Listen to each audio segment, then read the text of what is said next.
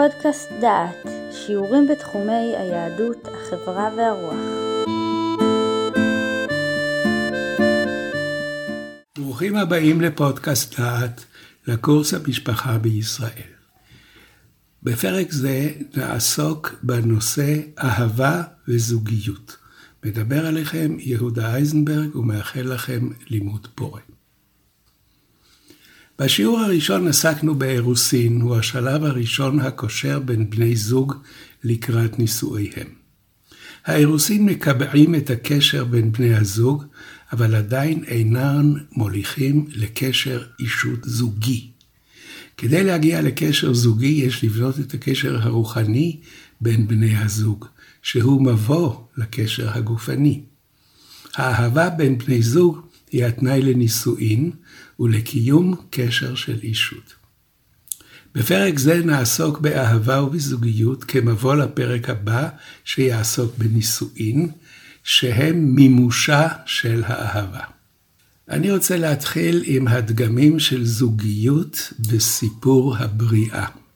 בפרשת בראשית מתוארים שני סיפורי בריאה, השונים זה מזה בפרטים רבים. סדר הבריאה, היחס בין האדם לבעלי החיים, ייעודו של האדם, תפקודו של האל במעשה הבריאה ועוד. בין ההבדלים הללו בולט גם ההבדל בתיאור הופעת האישה ובטיב מערכת היחסים בינה לבין הגבר. בפרק זה נתרכז בתיאור בריאת האישה בשני סיפורי הבריאה. אנחנו מתחילים בסיפור הבריאה הראשון. ויאמר אלוהים נעשה אדם בצלמנו כדמותנו. וירדו בדגת הים ובעוף השמיים ובבהמה ובכל הארץ ובכל הרמס הרומס על הארץ. ויברא אלוהים את האדם בצלמו, בצלם אלוהים ברא אותו, זכר ונקבה ברא אותם. ויברך אותם אלוהים ויאמר להם אלוהים פרו ורבו ומילאו את הארץ וכיבשוה. ועכשיו אני עובר לסיפור הבריאה השני, שהוא בבראשית פרק ב'. וייצר אדוני אלוהים את האדם עפר מן האדמה, ויפח באפיו נשפט חיים. ויהי האדם לנפש חיה. ויתה אדוני אלוהים גן בעדן מקדם, וישם שם את האדם אשר יצר. ויאמר אדוני אלוהים, לא טוב היות האדם לבדו, אעשה לו עזר כנגדו. וייצר אדוני אלוהים מן האדמה כל חיית השדה ואת כל עוף השמיים, ויבא אל האדם לראות מה יקרא לו. וכל אשר יקרא לו האדם נפש חיה, הוא שמו. ולאדם לא מצא עזר כנגדו. ויפל אדוני אלוהים תרדמה על האדם, וישן.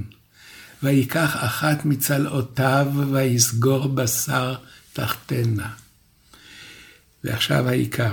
ויבן אדוני אלוהים את הצלע אשר לקח מן האדם לאישה, ויביאיה אל האדם. ויאמר האדם, זאת הפעם, עצם מעצמי ובשר מבשרי. לזאת יקרא אישה, כי מאיש לוקחה זאת. על כן יעזוב איש את אביו ואת אמו, ודבק באשתו, והיו לבשר אחד. אם אנחנו משווים את שתי תופעות האישה, אז אנחנו רואים שיש פה שני דברים שונים. בפרק א', ויברא אלוהים את האדם בצלמו. בפרק ב', וייצר אדוני אלוהים את האדם עפר מן האדמה. איפה האדם צריך להיות בפרק א', לא כתוב. בפרק ב', ויניחהו בגן עדן לעובדה ולשומרה. איך הופיעה בת הזוג? בפרק א', וזה ההבדל הכי חשוב, בפרק א', זכר ונקבה ברא אותם. בפרק ב', אעשה לו עזר כנגדו, לא טוב היות האדם לבדו, כי מאיש לוקחה זאת, ודבק באשתו והיו לבשר אחד. אם כן, יש לנו פה שני סוגי נשים. האישה האחת נבראה יחד עם האיש, זכר ונקבה ברא אותם. והאישה השנית נבראת מן הצלע, אחרי שהאיש קיים ואחרי שהוא חסר. אם כך, התיאור הראשון מתאר זוג שנברא יחד, התיאור השני מתאר את בריאת האיש, וכאשר הוא חש בבדידותו, הוא מקבל את האישה לצידו. מה ההבדל בין שני האנשים האלה? האם הם אותו אדם, שני פנים של המין האנושי, או שאלה אנשים שונים?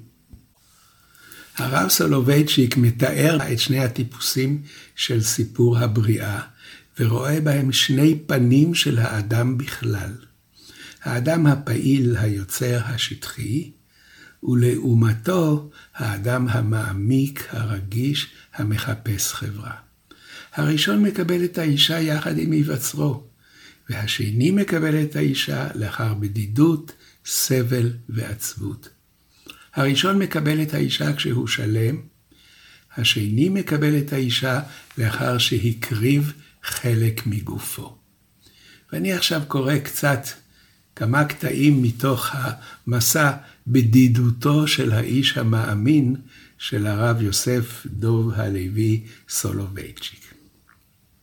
וכך הוא כותב: האדם הראשון שנברא בצלם אלוהים, נתברך בתנופה לפעילות יוצרת, ונכון בכוחות כבירים להגשמת התפקיד הזה, שעה שברך השם את האדם הראשון, והטיל עליו לכבוש את הטבע. כיוון אותו אל התכונות המעשיות של השכל, שבאמצעותם ישתלט על הטבע. האדם הראשון מעוניין רק בצד אחד של המציאות, והוא שואל, כיצד פועל היקום? הוא איננו מעוניין לדעת מהו היקום, הוא רוצה לדעת איך. שולטת בו שאיפה אחת, לכבוש את הכוחות הטבעיים, לשלוט בהם ולהעמידם לרשות עצמו. האדם הראשון הוא תוקפני ושואף לניצחון. האדם השני רואה את היקום ושואל שאלות מטאפיזיות. מדוע? מהו? מיהו? מה תכליתם של כל אלה? מה משמעות האתגר הגדול המגיע אליי מעבר לגבולות היקום, כמו ממעמקי נשמתי המתלבטת? מי הוא זה שעוקב אחריי באופן תמידי, בלתי נדרש, ונעלם אל האינסוף ממש באותו רגע שאני פונה להתייצב מולו? מי הוא הנסתר, הקדוש והנורא? מי ממלא את האדם עושר ומורא, ענווה וגדלות? בעוד שהאדם הראשון הוא דינמי ומלא כוח יצירה, האדם השני מחפש את צלם האלוהים בכל עמוד אור ובכל נבט ופרח, בכל רוח קלה של הבוקר, ובשקט של לילה נוצץ כוכבים. לפיכך, נברא אדם הראשון יחד עם חווה, זכר ונקבה נבראו כאחד. אדם הראשון יש לו קיום בתוך ציבור, ביחד עם אחרים. הוא נברא בחברה כדי להתחבר ולתקשר עם אחרים. הוא מדגיש את האומנות, הוא מעדיף צורה מאשר תוכן. הוא מעדיף הישגים מעשיים על פני עניינים פנימיים. הוא לעולם אינו בודד. אדם הראשון לא היה בודד אפילו ביום היבראו, הוא נולד יחד עם חווה. והאלוהים דיבר לשניהם כחברים בלתי נפרדים של קהילה אחת. האדם השני, ברגע שהוא משיג את הצלחתו, תודעת האני הפנימי, הוא מגלה פתאום שהוא בודד. ככל שהוא מתקדם לקראת גאולתו, כך גוברת בו תחושת בדידותו והתודעה הטרגית שהוא נשאר לבדו. הוא הפריט את עצמו מסביבתו שהוא מתבונן אליה. ויקרא האדם שמות לכל הבהמה ולעוף השמיים ולכל חיית השדה.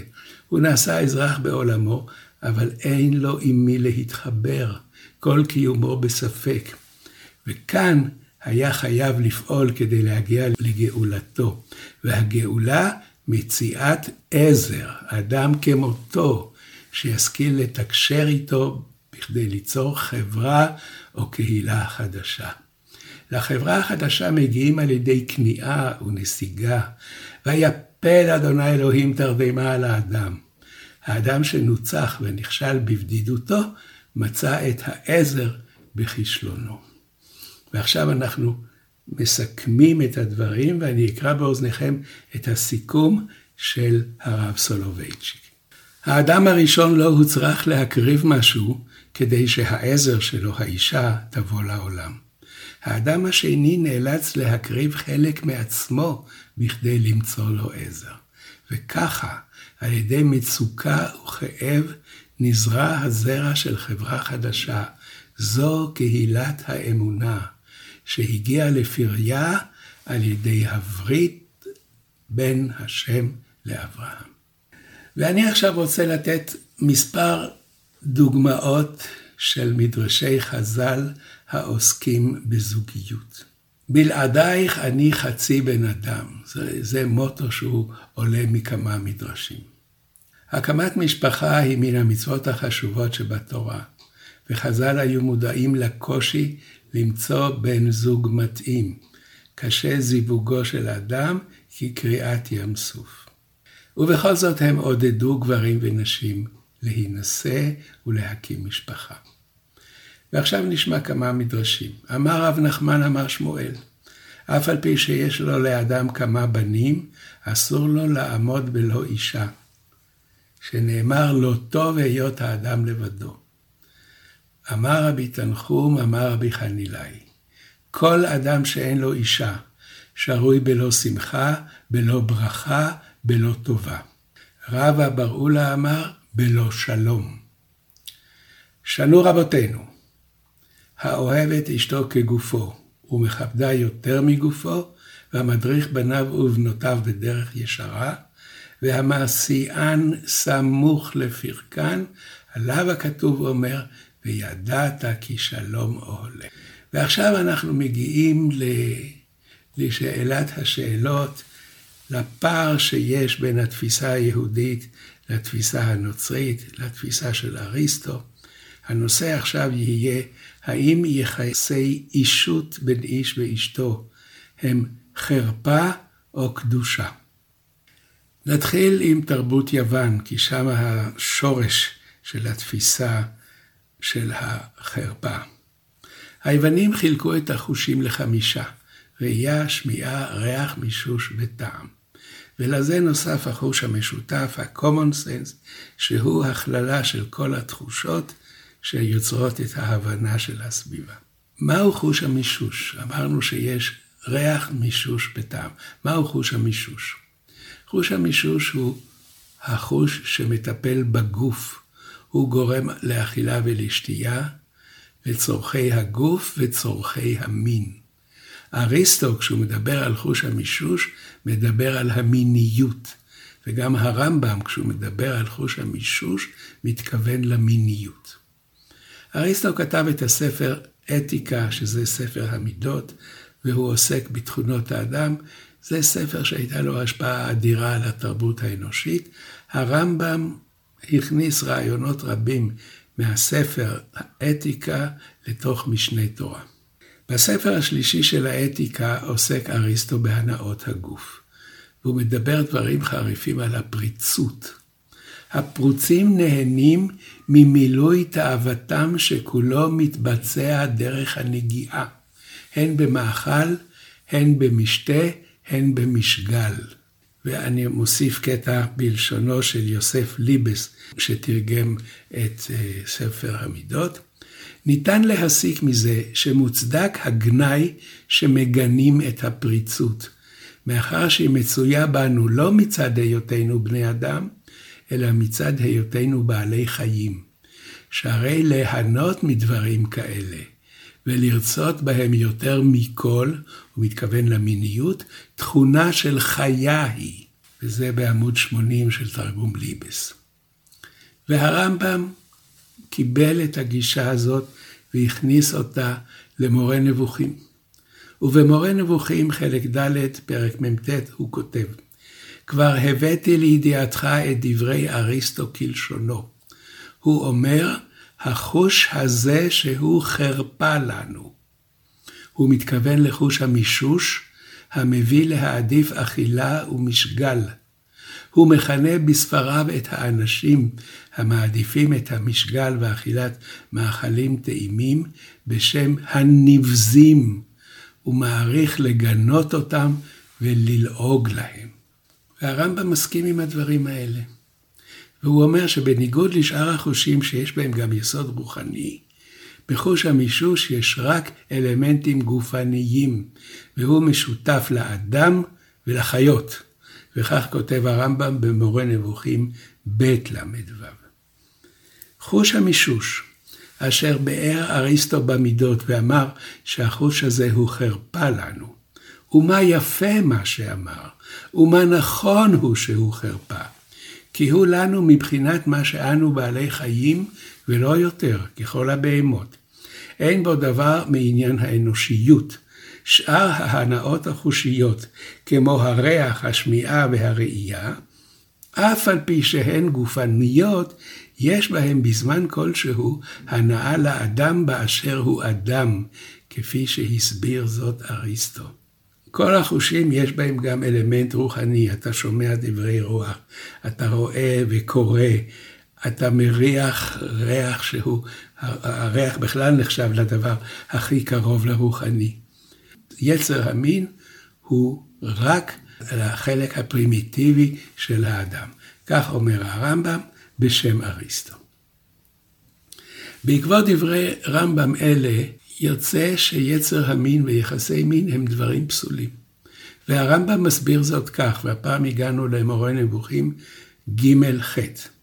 ראוי למעט בזאת ככל האפשר, ולעשותו בהסתר ולהצטער על עשייתו, להימנע מלדבר על כך, לא להרחיב דברים עליו, ולא להתקבץ לשם עשיית דברים אלה.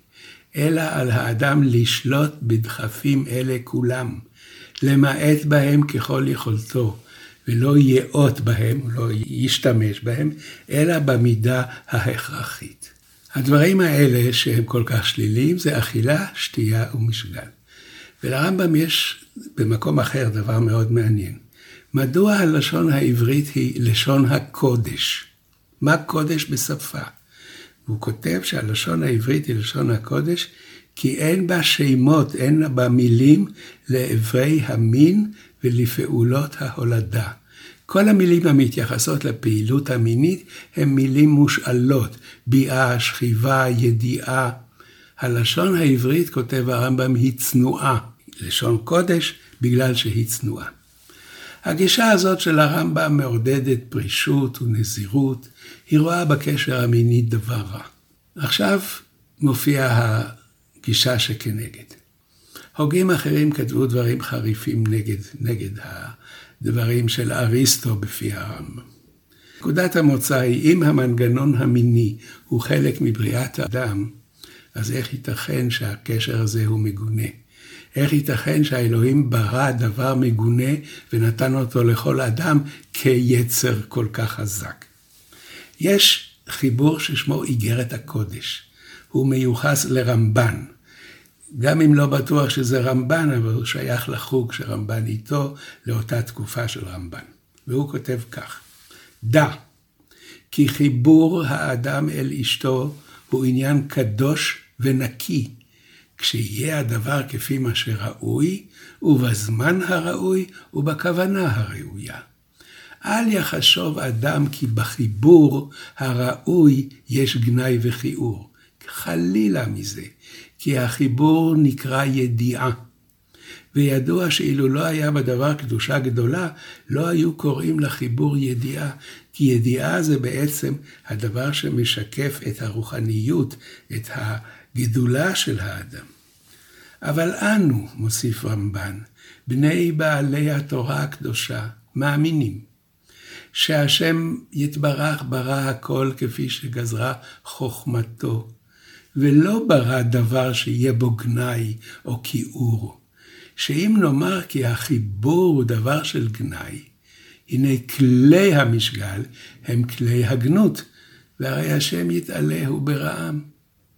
איך אתה יכול לומר שזה גנות, כשכל אדם יש לו את, את הכלים לייצור הגנות? במאה ה-16 פעל המהר"ל מפראג. הוא היה אחד מגדולי ההוגים באותה תקופה וגם מגדולי ההוגים בעם ישראל. גם הוא מעלה טענות קשות נגד השיטה האריסטוטלית, והוא טענה אחרת מעלה. איך ייתכן שהקיום של המין האנושי נובע מדבר שהוא פסול וחרפה? וכך הוא כותב בספר באר הגולה, הבאר החמישי. עכשיו מדבר המהר"ן מפראג. הרבה מחכמים, והם החוקרים בשכלם על הנמצאים, אומרים כי זה חרפת האדם ובושתו וכלימתו חיבור איש עם אשתו. עד שאמרו בהסכמה מוחלטת, חוש המישוש חרפה הוא לנו. זה הרי ציטוט של אריסטו אצל הרמב"ם. ודבר זה באו להרחיק חכמים.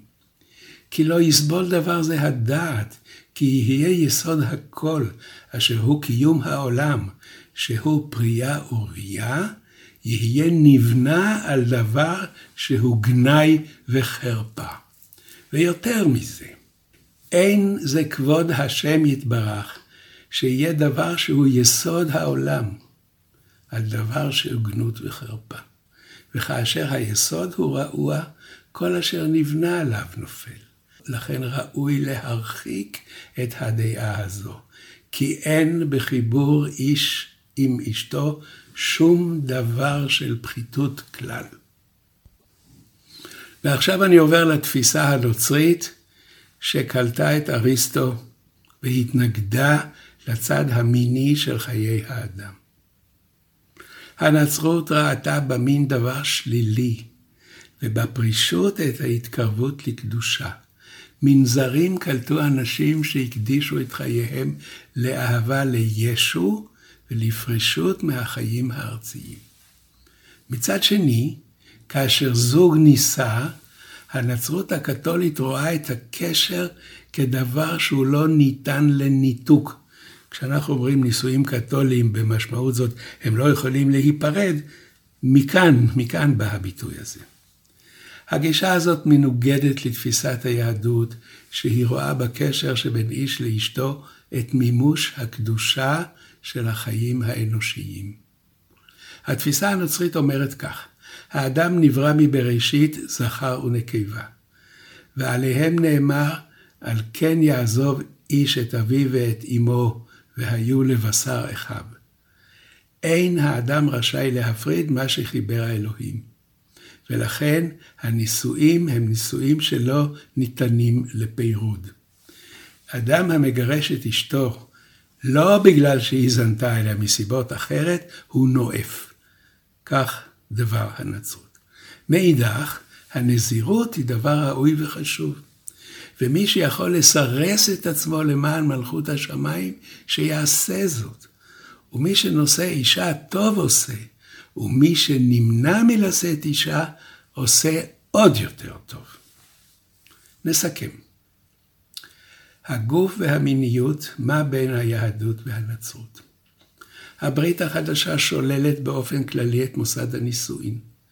מאוחר יותר היו אבות כנסייה שייחסו לנישואין ערך חיובי, אבל העדיפו את הפרישות מתוך התקדשות. חז"ל אסרו על אדם להישאר ללא אישה. התנזרות מינית לא באה בחשבון בעולמם של חז"ל. כל אדם אמור להינשא וללדת ילדים. העובדה שחז"ל גינו את מי שנמנעו מלהינשא, מעיד על כוח המשיכה שהיה לנזירות באותה תקופה, ואנשים נמשכו לחיי נזירות. הרעיונות ההליניסטיים על טבע האדם ועל חוש המישוש אשר הוא חרפה, השפיעו לאחר זמן באופן עמוק על התפיסה הנוצרית. חז"ל לעומת זאת ראו את המיניות כמרכיב מהותי לקיום האנושי, מפני שהם הבינו את האדם כגוף החי ומתרבה ומוליד ילדים. במחשבה ובתרבות האפלטונית אפשר להעלות על הדעת בריחה מן המיניות למצב רוחני טהור, כביכול אנושי באמת. אצל חז"ל הוגדר היצור האנושי כגוף שמחיה אותו הנשמה. אצל היהודים ההלניסטים ואצל הנוצרים, האדם הוא נשמה השוכנת בתוך גוף. ברוב רחבי העולם היווני-רומי, הפכה שניות זו שבין גוף ונפש לדרך מחשבה טבעית. חכמי ישראל באותה תקופה דחו את השניות בין גוף ונפש בתוקף. היחס לגוף ולמיניות האדם היה אחד המוקדים המרכזיים בוויכוח הבין-דתי בין יהדות לנצרות בעת העתיקה ובימי הביניים. כאן אני השתמשתי בכמה רעיונות של דניאל בויארין בספר הבשר שברוח, שיח המיניות בתלמוד, בעמודים 14 ו-42 ו-47. אני רוצה לספר סיפור קצר שחוויתי. את הקורס הזה הפעלתי במסגרת אחרת שהיו בו תלמידים ממקורות שונים, מחברות שונות, ולאחר סיום הקורס קיבלתי מכתב מתלמידה. והיא כתבה תגובה על הפרק שזה עתה קראנו, אהבה וזוגיות. וכך היא כותבת: אני רוצה להדגיש בפתח דבריי שאינני שייכת לעם היהודי, אני מוסלמית. התרגשתי עד מאוד ללמוד על היחס של היהדות לאהבה. התפיסה של האהבה כיסוד הקשר הזוגי, והדיבורים על אהבת האלוהים במקביל לאהבת האישה גרמו לי לטלטלה. בתרבות שאני שייכת אליה, האישה כפופה לבעל, אין לה עצמאות. היא תמיד בהשגחה, הוריה, אחיה, בעלה. אין מניחים לנו ללכת לבד, ועלינו למסור דין וחשבון על כל מעשינו. אני מקנאה בכם, סיימה הכותבת את מכתבה. סיימנו את הפרק שעוסק במיניות וביחס של היהדות למיניות. עכשיו הגיעה השעה לדון בנישואים היהודיים, וזאת בפרק הבא. שמעתם שיעור מתוך הקורס המשפחה בישראל, מאת פרופסור יהודה איזנברג. את הקורס המלא וקורסים נוספים תוכלו לשמוע באתר דעת במדור פודקאסט.